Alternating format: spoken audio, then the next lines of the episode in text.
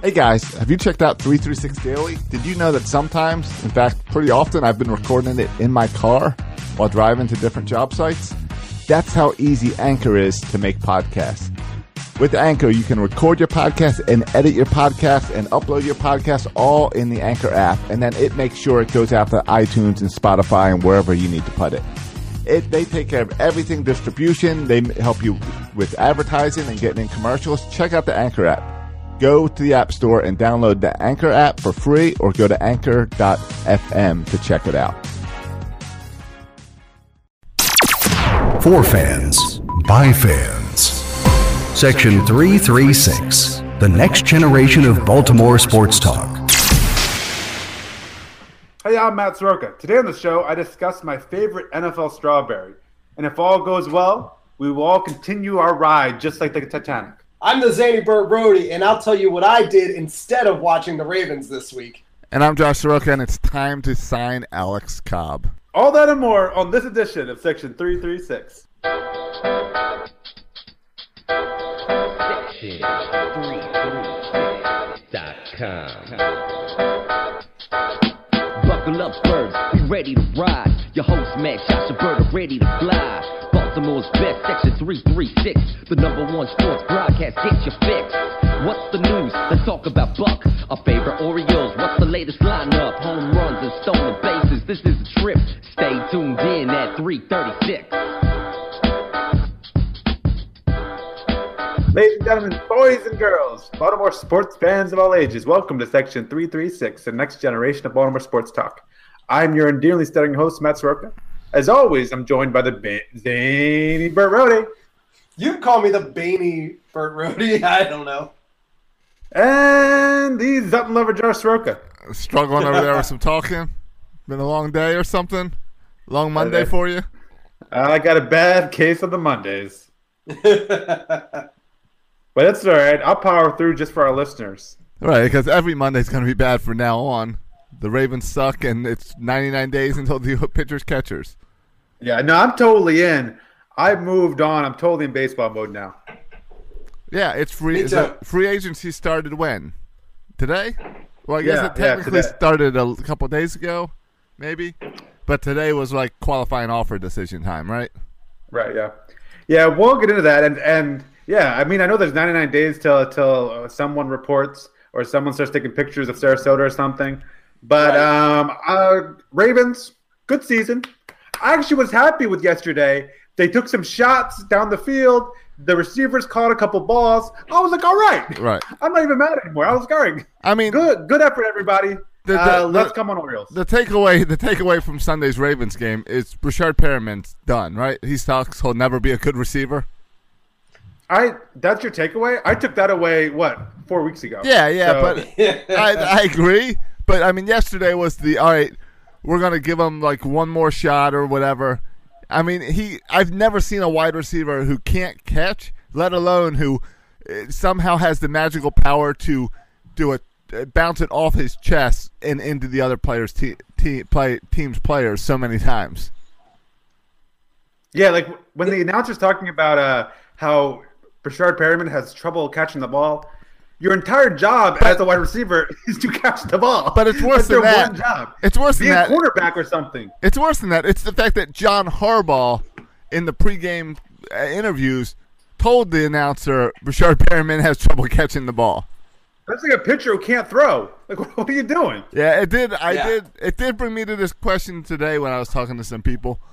What is worse, the Orioles trying to compete without pitching, or the Ravens trying to compete without wide receivers? They had two think- wide receivers on the field on Sunday with uh, Wallace and Maclin, who are at least worth something. But yeah, you can't say enough bad things about Perriman. It was like the one last chance. We're like, okay, we're gonna throw the ball to you. Perfect passes directly in your hands. So all you need to do is grasp the ball and run with it. And he just still couldn't do it. Yeah. Yeah. No, but the the Orioles star rotation is a lot worse than this receiving core. I mean, Jerry Maclin, Jeremy Maclin is a competent receiver, and, and Mike Wallace, I think, is fine too. Bashard Perriman stinks. Ben Watson's a good player. He's a good receiver too. So I think, and Alex Wa- Collins is a good weapon. I think the Ravens have some weapons there. Watson's a tight end, but yeah. Why he, he goes out there and catches the football, doesn't he? Yeah, he catches. Yeah. Does he receive the football? Does he receive the football? What do you? Is he a catcher all of a sudden? Yeah. Well, I mean, I'm saying like a receiver. They receive the football. He's, he's a receiver. He's a receiving tight end. Uh, but and then and Alex Collins, a dynamic running back. I think the Ravens have some playmakers there on offense. They just they just can't put it together. I don't know. I don't, I don't know exactly why. But whatever. I'm not even disappointed or mad. I was just like, huh, all right. Yep. Time, Lost another one. time to move on. Uh, you think Yeah. they? You think they fire anyone now by week? Well, you see the article that was spreading around this week, right? The Bernard Pollard article. No. Okay. No one cares about Bernard Bernard, Pollard. Bernard Pollard came out and said that how uh, that Harbaugh's ego is has destroyed the Baltimore Ravens. Yeah, because he got fired by Harbaugh. Yeah, Right. He's Well, he's remember- an angry he's an angry snowflake. Well, remember, Bernard nah, Pollard. Pa- but Pollard also got got fired at the same time that there were uh, where Harbaugh or Ball Doghouse was in full effect with guys who were outspoken. Yeah. No, the, I was referring to former Broncos head coach Oh, Kubiak. Gary Kubiak, open to return as an offensive coordinator. He's Hey. the best offensive coordinator we've right, had. right. By open, does he mean in two weeks? It- The, the article was about 2018. Uh, but like my response is no, don't fire anybody. But if Gary Kubiak wants to come and be an offensive coordinator, pay him whatever he wants and fire everybody Hey. or fire whoever he wants to fire and get Gary I'm, Kubiak. I'm fine with I'm fine with fire John Harbaugh and give Kubiak the, the reins. He said he doesn't want to be a head coach. He just All wants right. to be an offensive coordinator. That fine. Then then yeah, Marty Marty's gone. You you you bring back Gary. Gary had good. Uh, got along great with Flacco. And hey, last time you fired your offensive coordinator, you won the Super Bowl. I think that Yep. was the last time, right? When they fired Cam. Halfway through the In the- season. Yeah, in the middle of the season. yeah. Yeah. Yeah, I mean, I, I, I mean, Not that this team's going to the Super Bowl, no matter who's coaching them. It's more Yeah. more issues than coaching.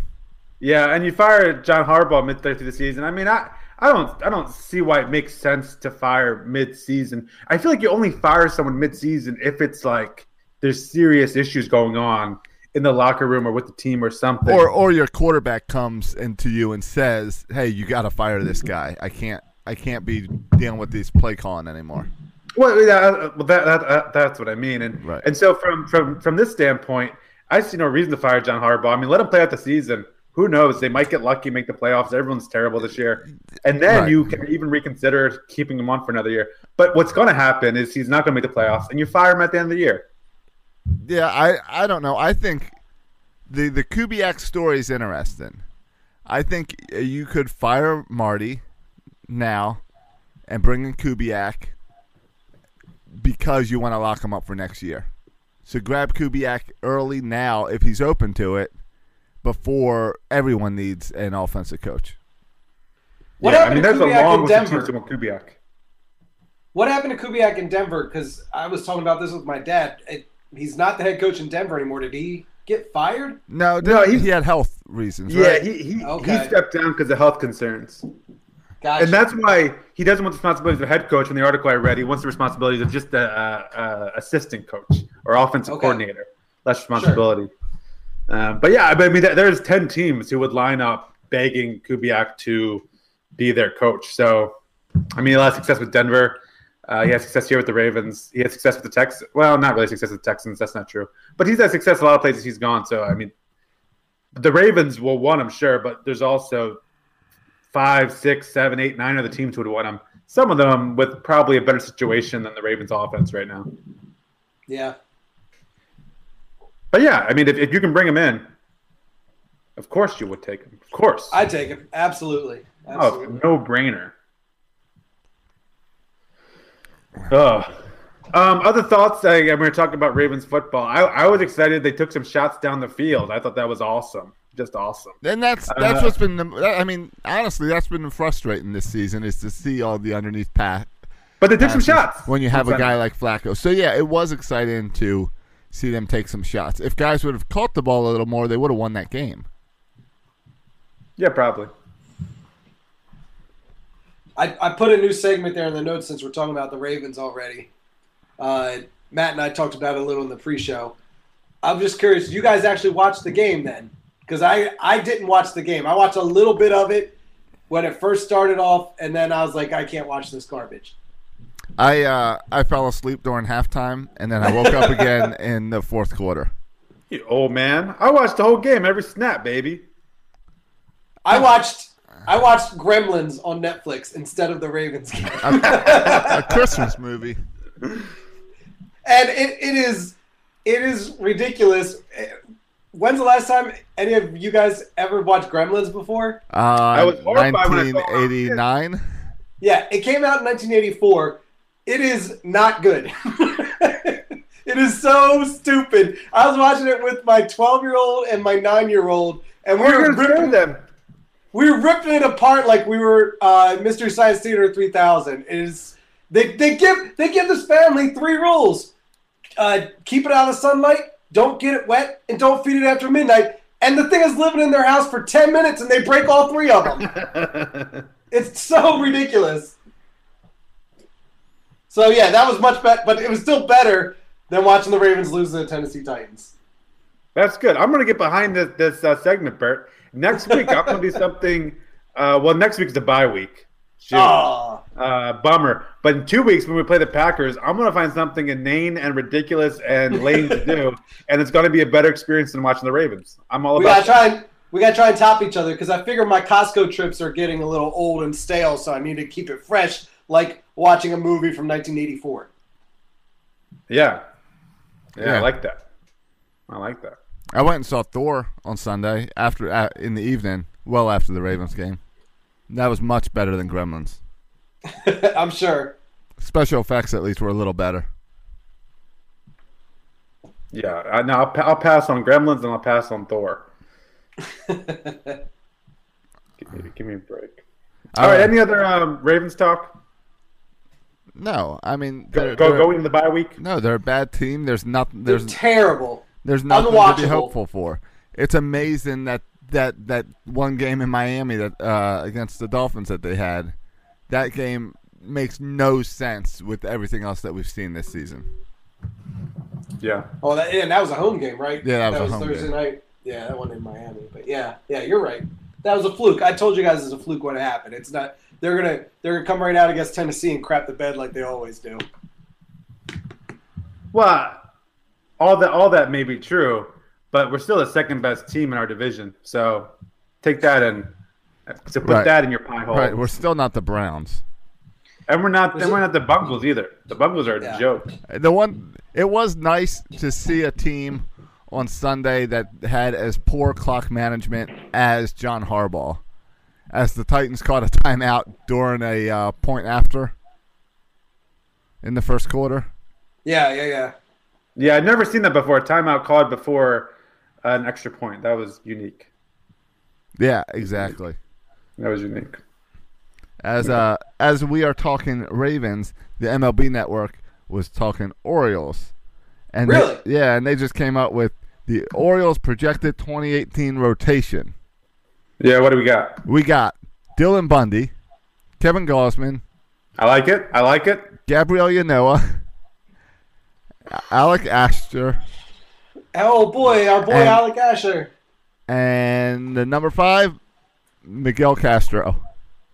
That is how. And below that, it said the Orioles' number one offseason goal will be pitching. Yeah. So, I mean, Breaking I, news. I was shocked to see. Like, I mean, I remember when we would see poor uh, projections last season with who would be in the outfield for the Orioles and stuff. Um, but that is quite the chart to start talking about for Orioles pitching.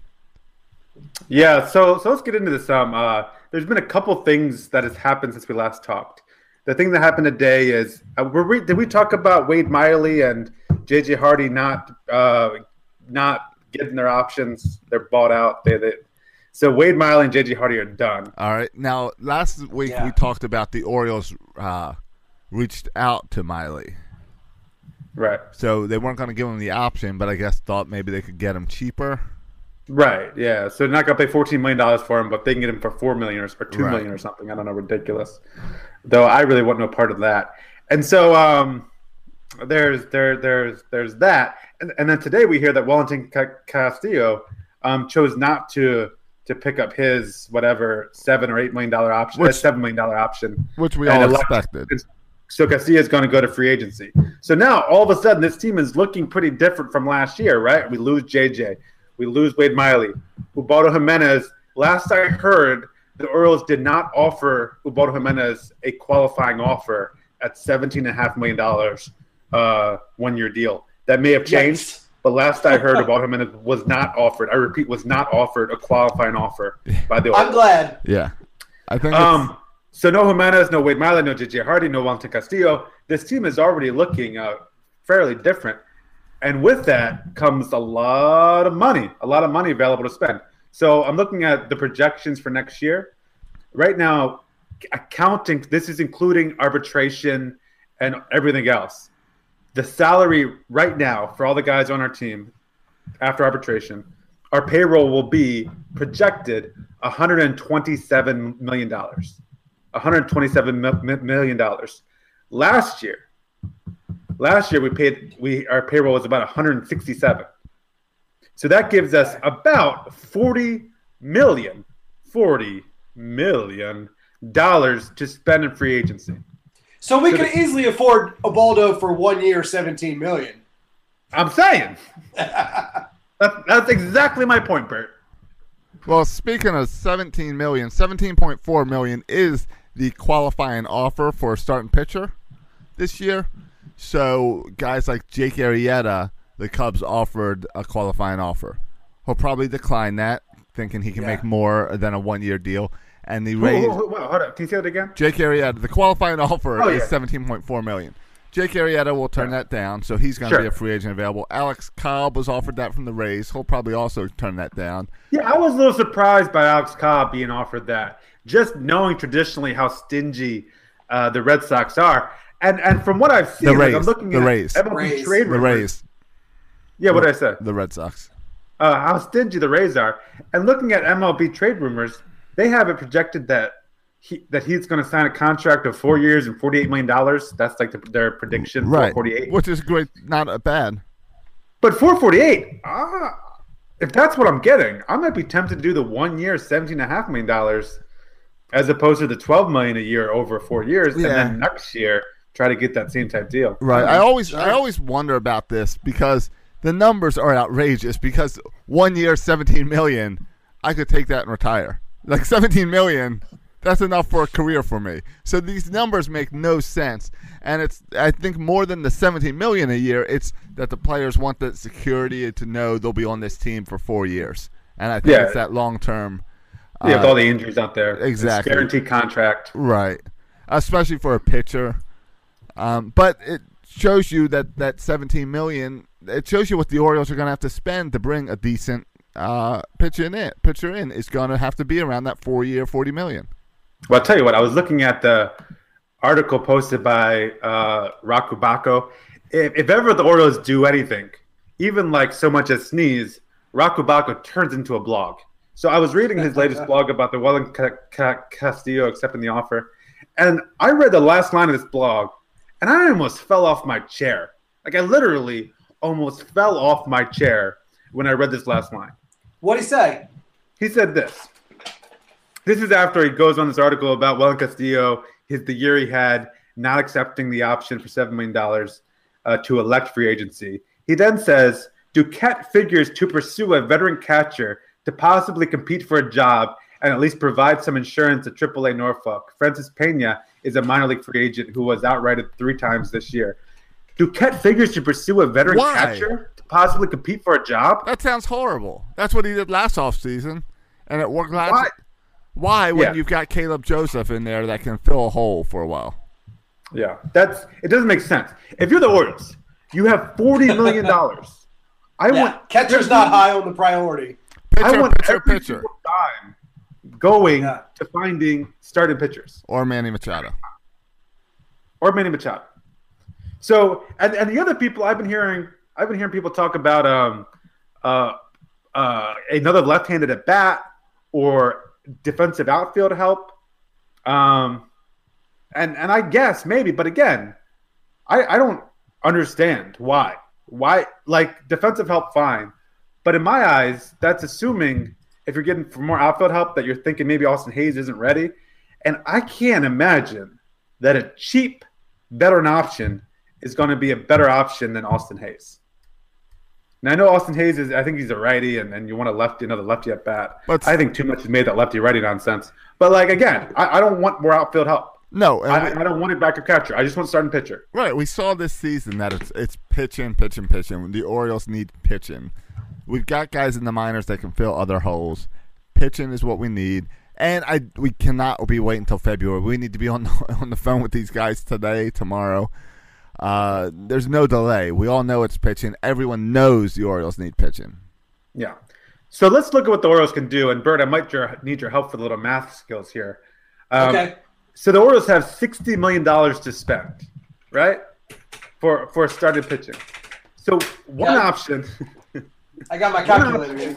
they could do is sign the best starting pitcher on the market, and that's Yu Darvish, All right. Okay. who's projected to go for six years, one sixty.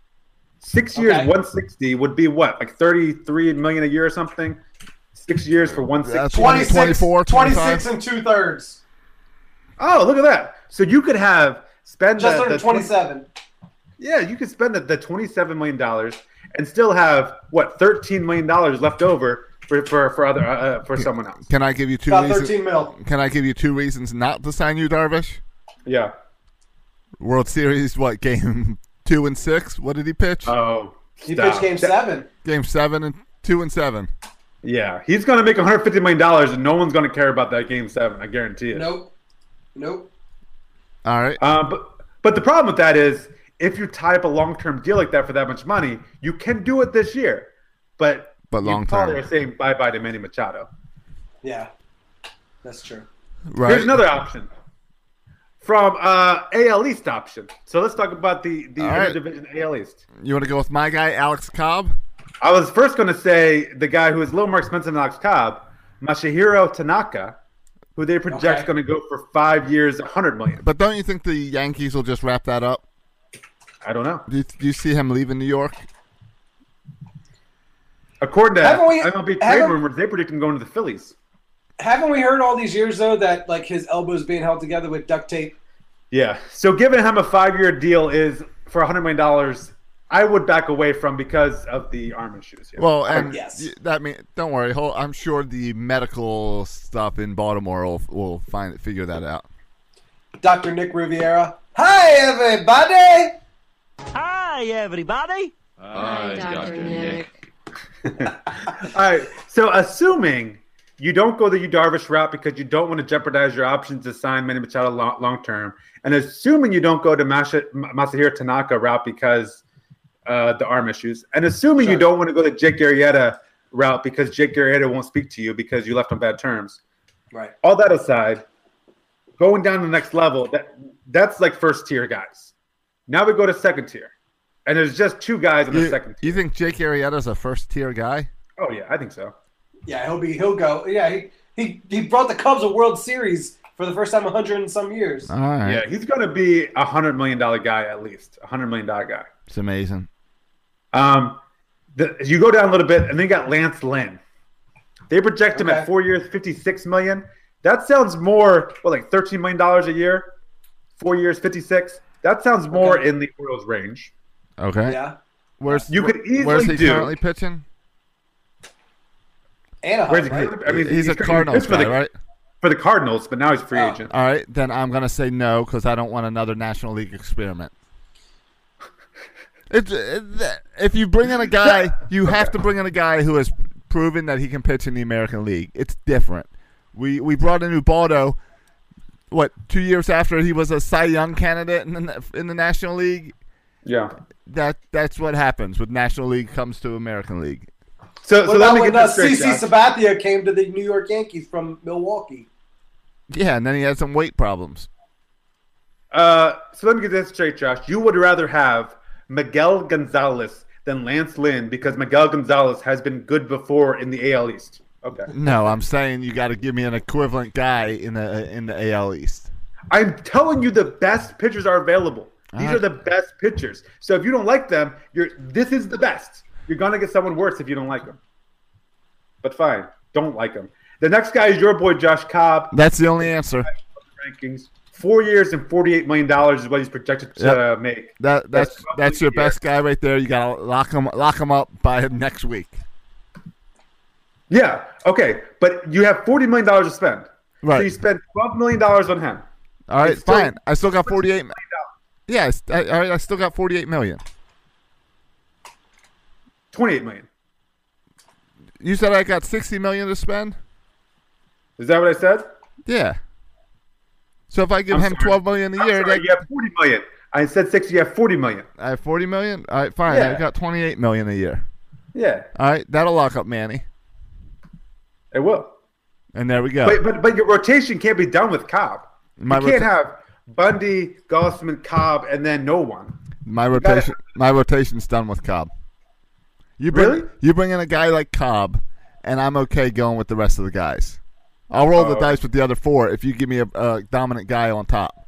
I will take my chance on Bundy performing well and Gausman performing well, and that gives you then three pitchers. I'd give Tillman.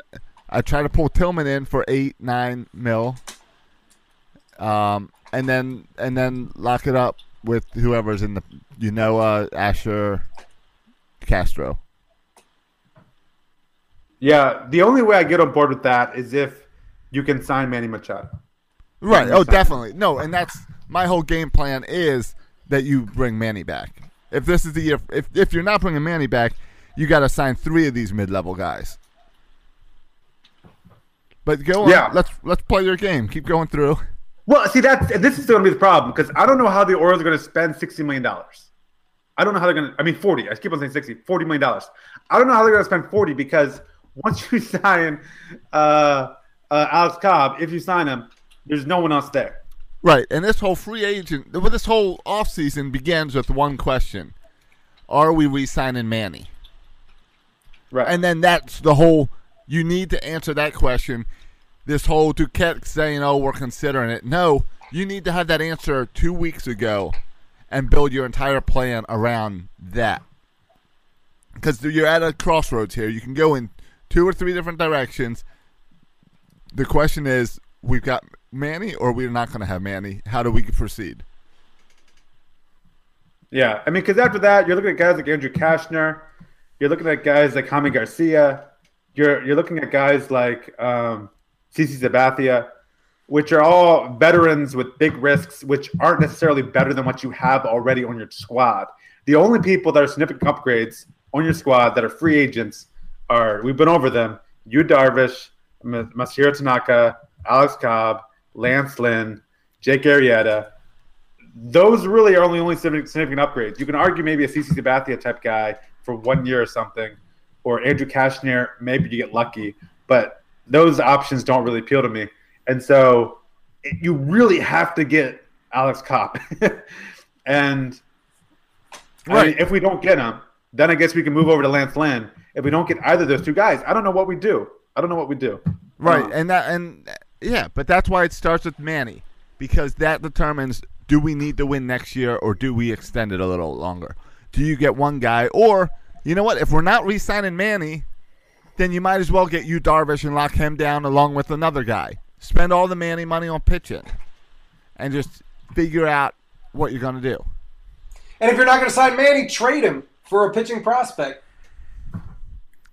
Yeah, Yeah, yeah. I mean, I mean, you're right. It changes everything, right? Because if you're not going to sign Manny, then I don't know if you want a 31 year old, a 32 year old, uh, Yu Darvish on a five year deal. I mean, Right. then it's like you kind of rebuild in mode anyway. I don't, I don't know. It's just a lot of tough decisions, but it all begins with Manny Machado, and and you got to roll from there. But the starting pitching options, you have money, you have money, but there's not pitchers. I think that's gonna be the problem. Is not is not that we don't have enough money to get these pitchers. It's that there's only like a couple pitchers out there, and if you don't get them, you're screwed. right, and that So- means they're gonna cost more. yeah, which is fine. Like overpay, pitchers are always overpaid. Overpay for them, but even with overpaying for them, I still don't know if you can get them. Because if you're if you're a cop, right, and you want to do a four year deal, what? And you know, Josh, you talk about all the time. Pitching in the AL East is the is miserable. It's the hardest division to pitch in in baseball. So why would anyone come to a team that just finished uh, in the cellar of the AL East to what to pitch at Camden Yards, a hitters friendly ballpark. I mean, why would Cobb come here? Why would Yeah. Lance Lynn come here? Uh, unless you pay them a lot of money, overpay them big time. So it's going to be hard to get these free agents. And if you don't upgrade and start in pitching, next year's going to be a joke, an absolute joke. Yeah, uh, but at, well, at least the Orioles season ended over a month ago, so they've had plenty of time to sit down and decide what they're going to do. I mean, I, I have no doubt that they have that they have a game plan. That that I, I'm sure they have like a Manny Machado plan and a not Manny Machado plan. Yeah, but but or had they chosen a path? You got to choose a path now. You can't be sitting and waiting until February to decide what path to go, and then sign uh, Sabathia because no one else has, and because Duquette love. There's nothing Duquette and Buck love more than a guy who was great ten years ago. Yeah, it's dirt cheap. Yeah, I mean, but I don't know. Like, what if Manny Machado doesn't tell you, Josh? Man, Like, what if Manny Machado says, "I'm going to wait and see how this year go how this year goes"? That's fine. But here's how you. But what are you doing? Is it if he, the only reason Manny Machado would tell you to wait would be two reasons: you're being cheap and you're not giving him a real offer, or you're not giving him an offer. If you give him a real number that you think is a real number, you're giving him his 400 million that we all know he deserves and he's going to get. Then he's either going to say yes, or you plan on giving him whatever he wants, like you did to Chris Davis. But doesn't all work like that, right? Like Scott Boras is famous for, for, for doing this with clients. Like some of them just don't like, especially Right. with, with a guy like Harper and Machado. You don't know. You don't know if it's going to be 250, if it's going to be 350, or it's going to be 450. You don't know. And the only way to find out is to get him in a bidding war in the offseason. Right. Chris Davis would have never made that money if he didn't get an imaginary bidding bidding war with the, the, the Detroit Tigers. Yeah. And so, I mean, Machado, you might want to just wait for that bidding war. So you might keep on saying, "Hey, Orioles, I'm kind of interested. Don't trade me. I'm interested. I'm interested." And then just wait for that bidding war at the end of the season to I get- get the most amount of money possible. Yeah, and I get that. But here's what you got to do as the Orioles. You have to come out and make him a real offer. None of this. We the Orioles have a reputation for crappy offers. They need to go out and make a real offer and say, "All right, Manny, here's 8 years, 400 million. Here's 10 years, 400 million. And Manny can sit on it, but the 400 million. It better be. Yeah, it better be for at least 10 years, probably 15 years. Right. 400 million. Give me a break. I think it's uh, 10 years, 400, 400 million. The Orioles make that offer, and then the Orioles got to tell Dan Duquette, hey, we offered him 400 million, 40, uh, and and they have to at least put leak it out there that they made a real legitimate offer with real numbers behind it. So then we as a fan base know, okay, we're not we're not overspending on pitching this season because they serious are serious about re-signing Manny. You got to make your intentions clear, or we're all sitting here like, what is Duquette doing? We're not going to ha- do anything again. At Oh, least so for you, this is PR. You think the Orioles need to be better at if, PR? if Manny? Manny if Manny says no, then you have to go the PR route. If Manny says wait, you have to go the PR route. Because if Manny says no, then I am going to assume it's because the Orioles offered 10 years 200 million. And and they if Manny sa- says if they do not re-sign Manny, I without it coming out what the Orioles have offered, I will assume that the Orioles under offered, way under offered, and try to get that hometown discount that doesn't exist. Well, I mean, the Orioles are good at PR, so this is No, going to they're be not. Mark, it's going to be the Mark to Teixeira thing, where Manny Machado is going to sign somewhere else, and the Orioles going to say, "Man, we offered him just a million dollars less, but but he chose them over us just for that extra million dollars." No, we and that's what the Orioles going to. don't you remember we offered Teixeira way less. Right? Yeah, but but but we we made it sound like we had a legitimate offer into him, Well, and so we'll do the same thing with Manny Machado. No, and that's why I'm saying that you've got to let the truth out because you've got to show that you made a real offer. No one believed that they that Teixeira chose just sim- just based on money. No, Teixeira chose because he was a Yankee fan all his life, growing up in Winter That's right. Park. Yeah. Never forget. Some other Orioles. New- oh, hey, we're talking about the off season. Can I throw out some important off season dates? This is baseball mode here, people. Some Yeah, do important it. off season dates to, to to look for. So today at 5 p.m. is when free agency, as Josh mentioned earlier. Today at 5 p.m., free agency officially began. Um, so Alex Cobb may or may not be an Oriole before the end of the night. Who knows? Um, uh, today was also at 5 p.m. was the deadline just to give a qualifying offer to your players. Surprisingly enough, uh, Alvarez, Flattery, Jimenez, no one was given the qualifying offer. No one. Not even Craig Gentry. Not even Gentry. Not oh, even. Wow. No Seth Smith. Yeah. Um, tomorrow is when uh, Manny Machado wins his third Gold Glove because tomorrow the Gold Glove Award winners are announced. So congrats, Manny. Is it too early to say congrats, Manny? Maybe should we wait for tomorrow?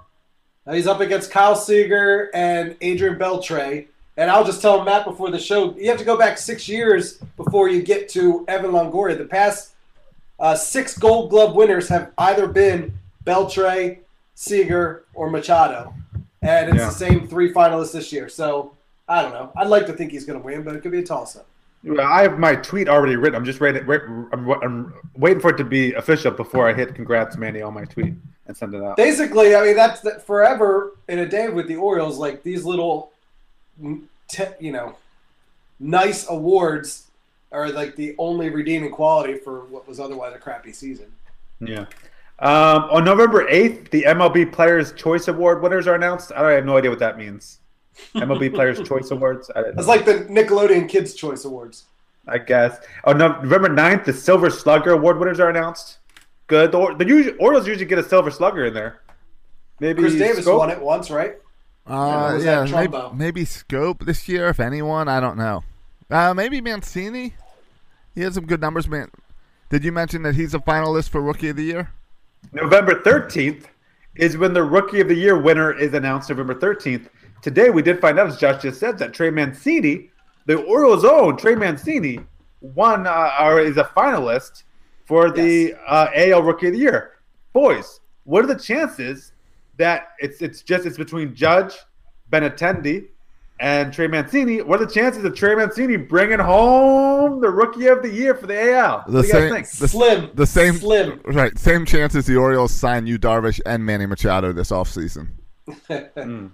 Uh, it was Aaron Judge, uh, Benintendi, and um, Benintendi, and uh, Trey Mancini. So clearly, uh, Mancini's going to end up third in that list, but it's still cool to be nominated. Yeah, I was prepared to be outraged that he was going to be snubbed and not left off the list, and that uh, that guy who does the slant eyes for the Astros is going to get it. And I was surprised that Mancini actually was a finalist, one of the top three. So that's remember at the beginning of the year we talked about at the beginning of the year he was fighting for a roster spot. And to go from yeah. that point to learn a new position in the outfield and to be so good offensively uh, to become considered an AL AL Rookie of the Year fi- finalist is a really a cool honor for for um, for Trey Mancini. I was looking at it. It is, and I mean, it is. The it's numbers crazy. It's crazy. He first in hits among rookies. He was second in batting average among rookies. He was tied for third in home runs among, among rookies and he was tied and he was third in RBI for for rookies. So I mean, just a great year. It is crazy though to think about the fact that he did not play outfield until we suggested it in December. Yeah, it's almost like it's not hard to run under a ball and catch it. Right. It's it's like they're all professional baseball players. It's yeah, it's not too shabby for a kid who had literally nothing else to do on the day before opening day except to call into Birdland Radio and talk to us. Um, other important dates: November 13th to 16th, the general managers meet in Orlando, Florida. A lot of trade talk. A lot of trade talk in Orlando. All right. When that, when's that date again? November 13th through 16th. 13th through 16th. Oh, that's that's uh, next week. Yeah. And wait, where where's that in Orlando? Yeah. Yeah. I might be in Orlando one of those days. Can I just swing on by? Yes. Can, stop can, in to see it. Can I stop in and see Dan Duquette? Yeah. I mean, that's something we're not talking a lot about, but one option when the with the, such a uh, a lack of good pitchers on the free agent market, Dan Duquette is known for pulling some deals in the offseason, so maybe a trade to bring in has, um, a pitcher. Has Dan Duquette ever made a move in November? A pre-Christmas no. move? No, he's a January kind of guy. January, February kind of guy. Yeah, I was supposed to say, are you joking? Because they always have those rumors of he's talking to people at the owners' meeting, but he never does anything. it's atrocious. Yeah, they just wait for he's waiting for the Rule Five draft. November fourteenth, the Manager of the Year announced. Any chance Buck Showalter wins Manager of the Year? No. No, Wanna it's see it? No, no, no. get out of here. did you did you see the month of September? Uh, why did it take so long for you guys to respond to that question? It was a trick question. Yeah, you, you caught me off not paying attention, but now I'm paying attention. I, I was googling where the winter owners meetings are. Of course, they're at the Walt Disney World Swan and Dolphin Resort. So no, I, see, but I was doing that too. I need to too. go. Is the owners' meetings there because the baseball winter meetings are there, but not till December? Oh, that's two different things. I don't know. That's what I was. I was googling the same thing. I don't know what the owner meetings are. That's uh, next week. Oh, yeah, the baseball general winter meetings. out. The winter meetings are the real stuff that happens uh, in December. Which also where Dan Duquette does nothing. Right. So even though they people tell us. But there's a lot does more rumors in December than in November. yeah. So what's the November thing? Is it they all take a vacation together? Yeah, they all meet up, and I, I, this is probably more about I don't know about rules or something. I don't know, but they all meet up Yeah. for three days. extending May- the netting, things like that. Yeah, maybe it's just a whole vacation trip. I don't know. Maybe, maybe they all go to SeaWorld together. See Sh- Shamu. I don't know. That sounds fun. Is Shamu November still fifteenth, Cy Young Award win Cy Young Award winner announced. Last year, um, Zach Britton was snubbed for not winning or even be a finalist for the Cy Young. Um, this year, do you guys think Dylan Bundy will get snubbed and not win the Cy Young Cy Young Award? Uh, This that- segment is taking a turn yeah. for the ridiculous. it's, not, it's not a snub. November 16th, MVP. November 16th, deadline for free agents to accept the qualifying offer. Oh, so we got to wait for November 16th to decide if Alex Cobb is going to accept that or not. That's a that's a wait. All right, all right. Um, December 1st, you got to have your 40 man uh, rosters in. And then the big day. This is when Orioles make their money, make the magic happen. December 14th, the Rule 5 draft. Okay. That's all I So got. so that'll be the first new Oriole that we get to talk about for this season. Yeah, so if nothing happens between now and December 14th, something will happen on December 14th. Wonderful. Sounds like a whole lot of fun. Another TJ McFarland or another um, Jason Garcia. Who knows? Just wait and see. It's going to be awesome. yeah, woo-hoo. It's going to be awesome. We're, Uh, we're, we're on the we're on the precipice of what could be a franchise changing year next year, with or without Manny Machado, with or without a big name free agent pit, starting pitcher, Yeah. and we're we're also entering what is going to be Buck Showalter's eighth full season as the manager of this team. That's if you took his tenure with the Yankees and the Rangers combined, uh, would be eight years. And, Really? and sure, he's turned the franchise around, but at, at, at some point, it's like I feel like it, it could be spinning wheels, and it's especially with what may or may not happen in the two, 2018 season. Yeah, I, I mean, I hear you, and you're right. This is a crucial offseason and a crucial year for the Orioles, for the direction of the team for the next five, ten years. Uh, Yeah. But any notion that Buck Showalter has had an unsuccessful tenure here, I think is ridiculous. Because remember what life was like before Buck Showalter got here. He totally I- I changed don't the, the culture. He totally changed the relevancy of this of this baseball team. And so, even if they never win a World Series, even if Buck Showalter coaches here, manages here for two more years, and they don't make the playoffs again, I still can't look at his tenure as as being unsuccessful. No, it's not unsuccessful, but it's Right. time. It's time to either win or get on with it. Exactly. That's my point. It just yes, he changed the franchise. He changed the tenure. He's known for that as a manager. He turned the Yankees around. He turned the, the Arizona Diamondbacks around. He turned the Orioles around. Granted, it, it, you know he's he's been here for seven and a half, going on eight years now. Uh, but yeah, it's either uh, poo or get off the pot. Eight years. He did, he was four four years with the Yankees, three years with Arizona, four years with the Rangers. All of a sudden, the Orioles eight years. All right, how many opportunities he's going to get? Yeah, you're getting us to the playoffs, but we we can't get any further than that. We get swept in the in the uh, ALCS in 2014. That, that was three years ago. Right. What those other teams did is those four years, he turned the team around, he got him into the playoffs, and then they let him go for not getting far enough. Um, Right. The Orioles, he got him into the playoffs, and then they kept letting him try and try and try, and it ain't working. He's still not getting anywhere. All three of those franchises have won a World Series. Uh, Yeah. you know, since he left. Now I'm Maybe, not maybe it wasn't the very next year, but it, they've all done it. right. Now I'm not saying get rid of Buck. I, I want Buck, I'm saying you got to. It's I'm time leaning to that win. way. This I'm is- leaning I- that I- way. I can't blame any of this on Buck. I, I really, Yes, Um, you can. I'm Last a- year's wild card game. I'm amazed. Oh, true, true. I'm amazed. Got him. I'm amazed how many um, smart baseball people I talk to that still blame all of this. No matter what's going on, they all blame it on still Peter Angelos. And I have a hard time doing that, but I'm amazed how many people do blame this on Peter Angelos and that the discomfort in the warehouse between Dan Duquette and Buck Showalter is because of Peter Angelos and that it all comes down to Peter Angelos. Yeah, but we'll never know that. That stories like that don't get publicized, and, and nobody No. nobody knows except the people who are in the room. Well, we might find out in a few years when he dies and someone else takes over. Yeah, maybe, but you never know if if Dan Duquette really is just a guy who picks off the scrap heap, or a guy who is begging and begging for money, but he's not getting it. But nobody Right. knows. Right. We don't know if Duquette is cheap because he's forced to be, and he's actually pretty good at because of what uh, he has to work with, or if this is Duquette's moves. We don't know at what point Peter Angelos says is involved. We know that Yeah. Peter. We know that Peter Angelos did muddle in the Chris Davis uh, relationship and sign in. We do know that much.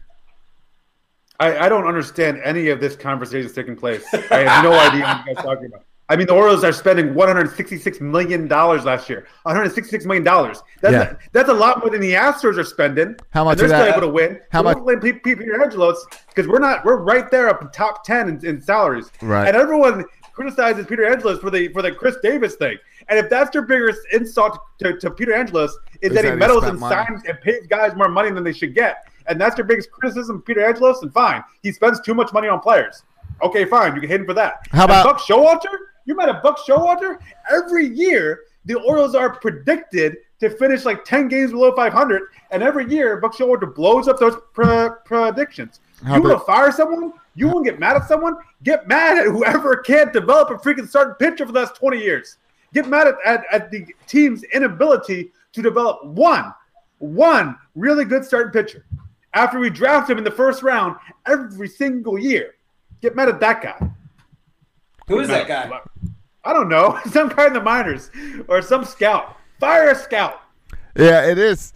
Um, the Astros are a great team to look at because that team was totally built uh, from the ground up to do this. I think it's pretty amazing that Sports Illustrated predicted them to win the, the 2017 World Series back in 2014 by looking at their minor league system and who they had coming up. And to take a guy like George Springer and even put him on the cover, I didn't.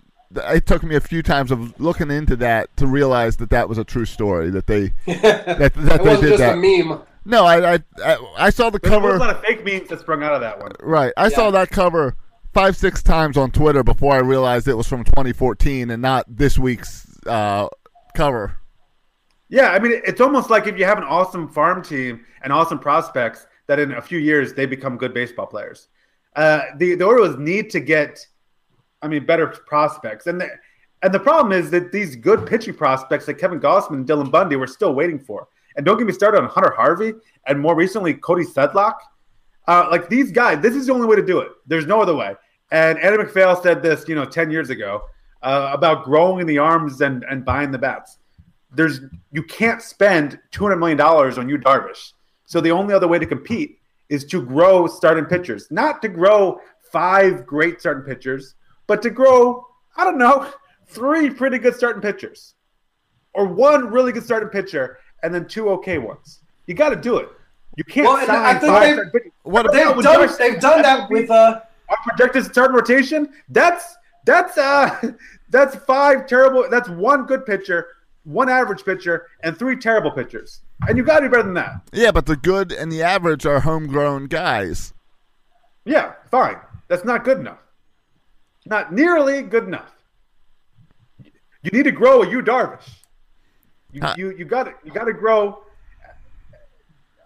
a, a great pitcher, an ace. You got to grow right. an ace. Well, how do you do that? Is it international marketing? Is it is it the fact that they're cheap on their scouts, that they're cheap on signing young guys? Where is But the I- breakdown? I don't know, but but my point is, it's not Buck Showalter's fault that they can't develop an ace. It's not their pitching coach's fault. It's not. There's other problems here, and so to just say Peter Angelos sucks, or to say Buck Showalter hasn't won the World Series, I think is over the, oversimplifying the problem. And taking and then getting rid of Buck Showalter isn't going to solve any of the problems we have. It's not going to make a great pitcher start. It's not going to make us a break. Uh, Hunter Harvey just become an ace if you fire Buck Showalter, and you're not going to win unless your starting pitching gets better. But wouldn't you say that there's there could be some benefit to a change in the uh, environment, a change in the personnel that a new manager with a you there one of our things our notes is the entire coaching staff is coming back next year, right? Josh, Yeah. you put that in there. Yeah. The- so we're bringing back the the pitching coaching staff that put up the worst records in baseball history. Why would why would they not make a change there? Well, because if you're saying if you're blaming him for the worst record, you also have to give uh, Roger McDowell credit for Dylan Bundy having a, a career year and uh, giving I feel like still Dylan really Bundy good out of the pen. Dylan Bundy, it doesn't matter who the pitching coach is. Dylan Bundy's going to improve from 2016 to 2017. But- But if anything, and the I think McDowell but- but- probably hurt his Another- potential other that he could have been. Is Wade Miley's going to suck no matter who? who Right. The, Yeah. Alberto Mena is going to be terrible no matter who, who's there coaching him. Right, so you Right. want you want to you want to blame the pitching coach for the bad things and then not give him credit for the good things. You got to either give him both or none. Either he does nothing or he helps them improve and But- wasn't but able to help other people. But Josh, at the end of the day, how, how do you judge a pitching coach? One really good way to do it is by team ERA, Yes. and our team ERA was one of the worst in baseball. So Right. And I would look at what that team ERA was projected to be and see how that goes. But really, for a pitching coach, a pitching coach, his real job is to is to help players figure it out and to help players see what they're not seeing. So if I want to know whether or not I should re-sign a pitching coach, I'm gonna go ask my pitchers. Hey, is this guy helping you, or should we bring someone else in? Because it's way more about relationships than what he's actually doing out there. Uh, I'm sure Wade, uh, Wade Miley and Chris Tillman both said, "Oh yeah, McDowell's really helped me. No, I had the best year of my career." Maybe. Who knows? Tillman's been struggling, but he came off of an injury. I mean, you have to you have to balance it. Should we fire Scott Coolbaugh because they weren't getting on base when we know the team philosophy is to hit the swing for the fence every time? Well, maybe the team philosophy is not working. Yeah, maybe, but that team philosophy we know goes down even into the minor leagues. So who sets that up? Is that the Buck Showalter philosophy? I don't know. Yeah, I mean, I, I think uh, Scott, Scott Coolbaugh and everyone always likes to fire coaches.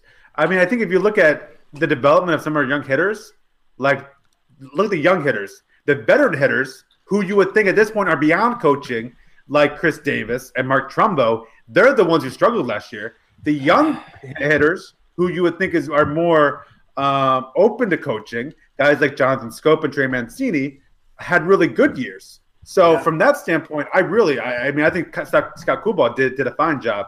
Jack McDowell, I, I think it's just you you give him another another year because you don't want him to be a one and done guy, and you want him to have another run run, run at it. That's the only reason I could think of why you would bring him back because you just don't want him.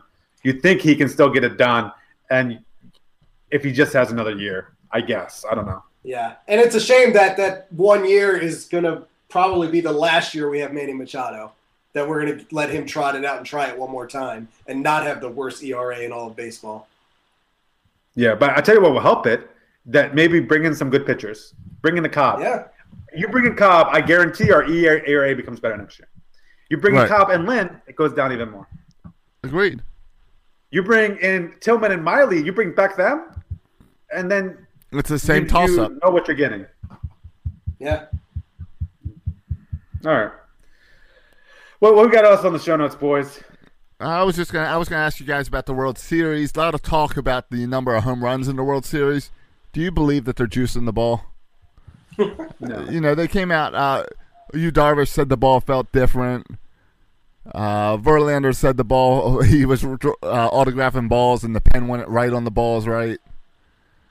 You don't believe That's- any of this, right? I mean, it's too much of a conspiracy that you had special balls brought in just for the World Series, Right, for more are, home runs. differently from from from everything else, and you you used you didn't rub them up or something Right. with the mud. I, that all sounds a little bit weird to me. I don't know. But but I agree. I don't think the balls are juiced. But if you juiced them for the World Series, let's use those balls year round because base that was a really fun World Series.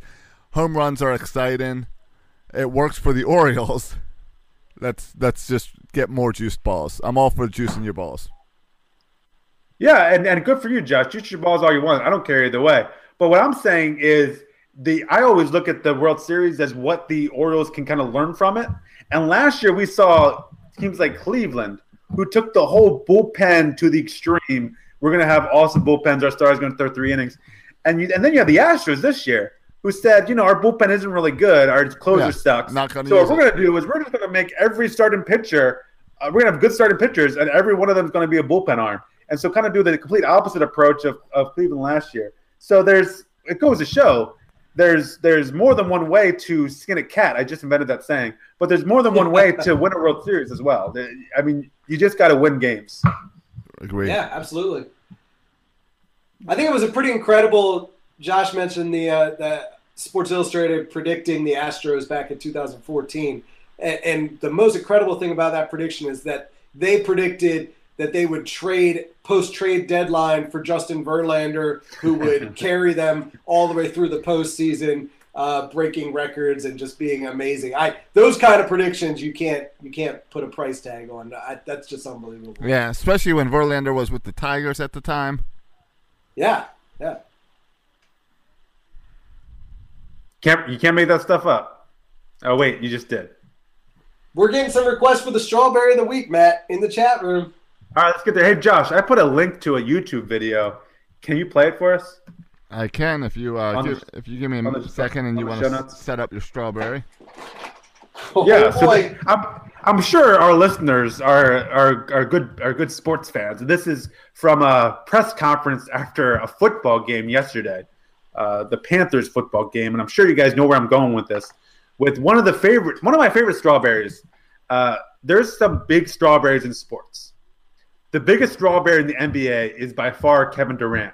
You watch Kevin Durant talk at all, you'll realize right away that's a guy who's just a strawberry.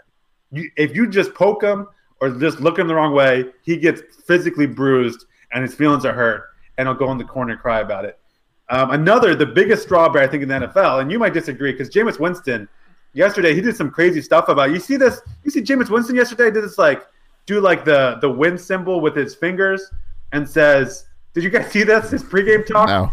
I, I heard something about him. Fill me in.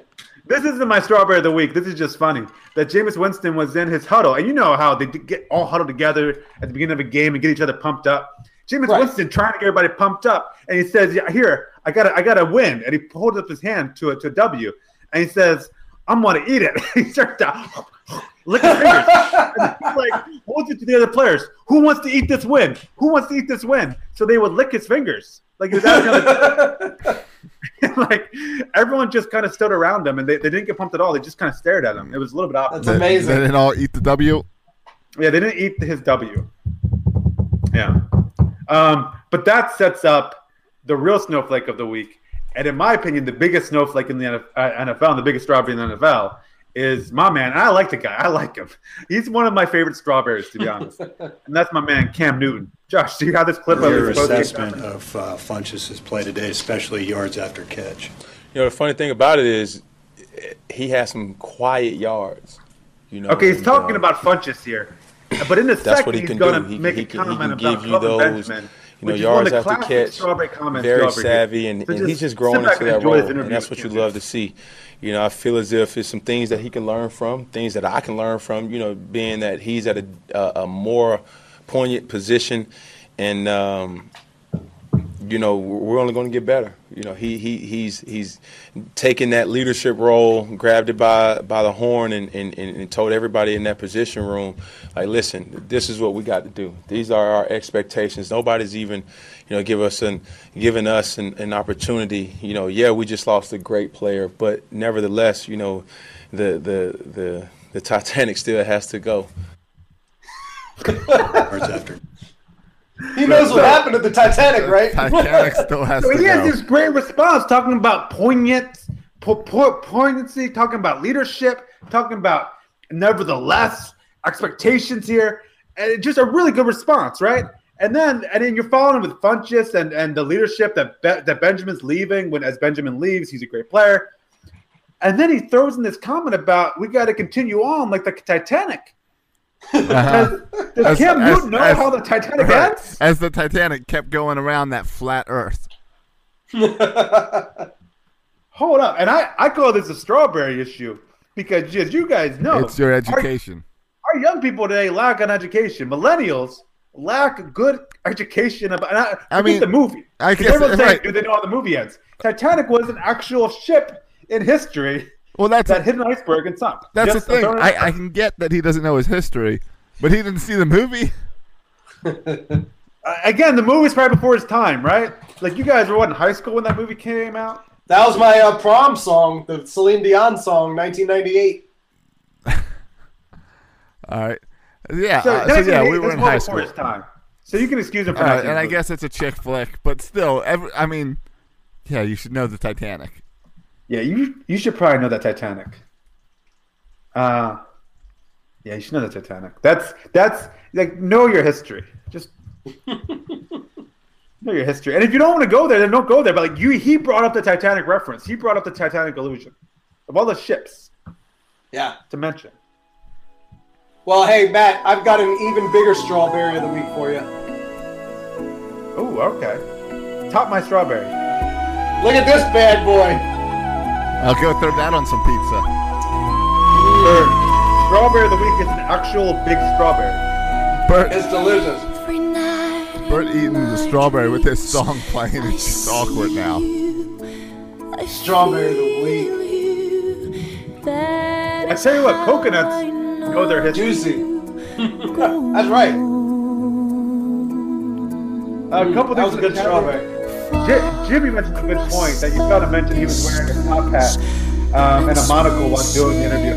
I think if people hate on Cam Newton's dress, he does dress like out of some different generation, like he's out of the twenties or something. But I, I really enjoy his. He actually dresses like he was a participant on the Titanic, like he was a a guest on the Titanic. Is what he dresses like. He was the unsinkable Molly Brown. Yeah, but I I liked I actually like the way that Cam Newton dresses. I'm a fan of Cam Newton's uh, attire. I'm a fan. Yeah, I mean, it's the NBA thing. It's it's what the NBA players started doing with the super dress up and trying Yeah, to outdo each other in the press conference, and now it's tr- crossing over to the N- NFL. You know what? Yeah, I'd love to see- if I wanna see- I would dress like that. I want to see Joe Flacco in a big hat and a monocle. He'd look like the Monopoly man. I'd like to see Joe Flacco just win a football game. Oh snap! Burn notice. Uh, But if he can't win any games, Bert, which he can't, wouldn't you like to see him in a top hat with a monocle? and and that Sure. and making that face that he made after the concussion, where he didn't know where he was. You could have convinced him he was the Monopoly man. All right, that's that's, the strawberry of the week this week. Uh, so Cam Newton, like whenever whenever like I'm having trouble finding something for a strawberry of the week, I look at what did Cam Newton do and what did Kevin Durant do this past week. They're, they're, they're always good for something. And and also the dad joke of the week, courtesy of your father. Next week, if they win, he will say they're beginning to take flight like the Hindenburg. Let's see, let's see what he did there. Let's see what he did there. All right, boys and girls, we thank you for listening again to Section 336. This is some good Orioles talk today. I feel, I feel this put me in a good mood after a tough Ravens week. Though most of the Orioles talk is a little bit depressing, but we'll, we'll see where this offseason heads. Yeah, uh, yeah. Next week, I think we're going to get a little more into Ravens a little bit for the bye week, and kind of ask. Uh, I think we're going to get Ken McCusick on next week, and kind of talk to him about what do what do we watch for the next half of the Ravens season.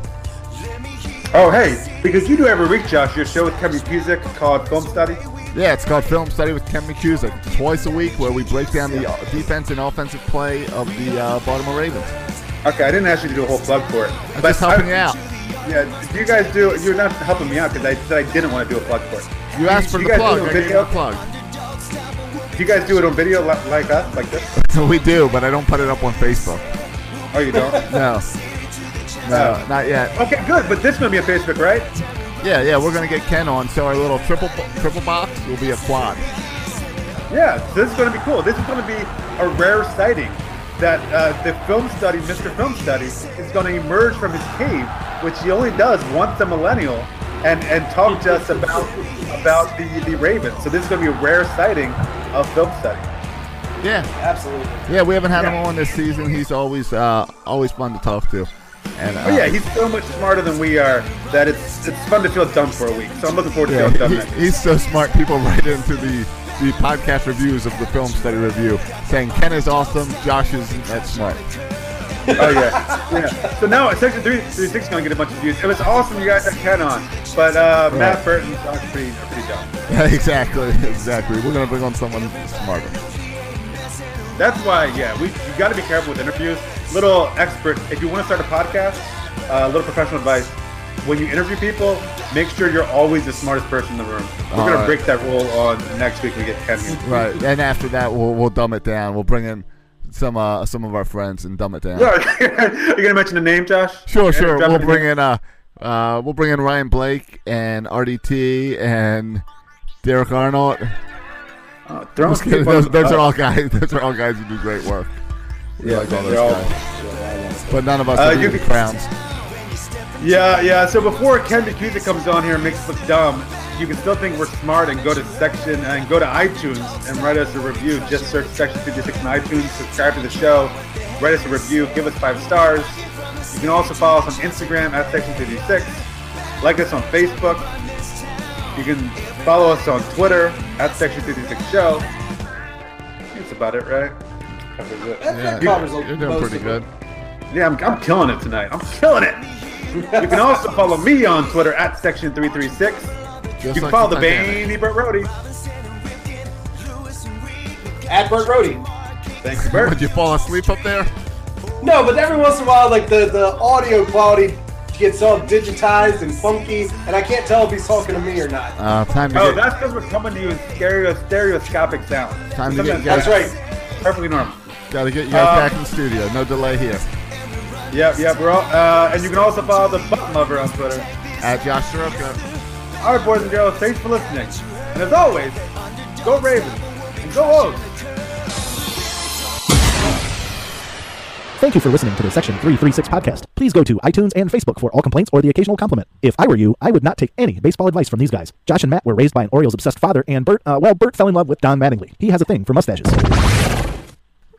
Wait, you wait. I didn't know we were all introducing ourselves.